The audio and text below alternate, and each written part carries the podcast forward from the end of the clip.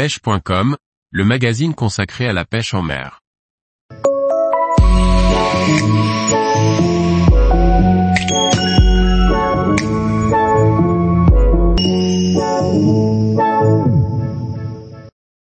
Pêche de la carpe, comment utiliser les farines efficacement? Par Grégory Martin. Les farines sont redoutables pour pêcher la carpe. Elles sont idéales entre autres pour réaliser des amorces, des pâtes d'enrobage, des sticks ainsi que des croûtes d'enrobage. Découvrons ensemble comment les utiliser. Les farines permettent de créer des zones d'attractivité durable. En effet, elles marquent parfaitement le fond et les couches d'eau. Suivant les utilisations, vous pourrez créer des zones d'amorçage très larges ou à l'inverse d'une grande précision. Passons en revue les procédés les plus usités. C'est une association de différentes farines qui vous permettra d'agglomérer différentes zèches comme des pelets, des graines, des bouillettes broyées.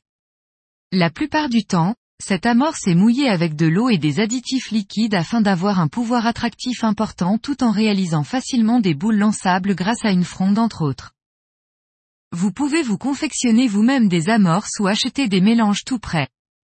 L'amorce permet d'amorcer une zone plus ou moins grande.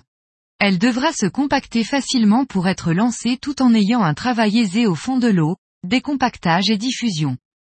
Il vous faudra avoir en tête l'effet souhaité pour faire les bons choix.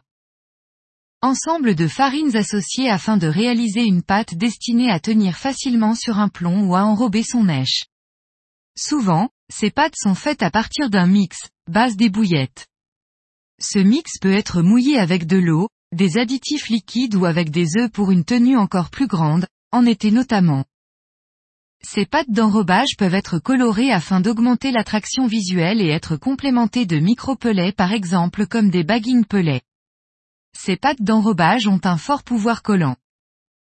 Le stick est une association de farine compactée dans un pressoir, stick qui ressort percé pour être enfilé sur le bas de ligne, ou compacté à l'intérieur d'un filet soluble pour être accroché à votre montage. Les farines doivent être subtilement mouillées, la plupart du temps avec des additifs liquides, de façon à ce que le stick explose assez rapidement une fois votre filet soluble fondu. Ainsi, vous obtenez un tapis de farine positionné exactement sous votre èche. Une arme olfacto-gustative de précision. Là encore vous pourrez colorer le stick à votre guise suivant les farines et additifs utilisés. Le Method Stick de chez Starbay est parfait pour cela. La base est souvent la même que la pâte d'enrobage.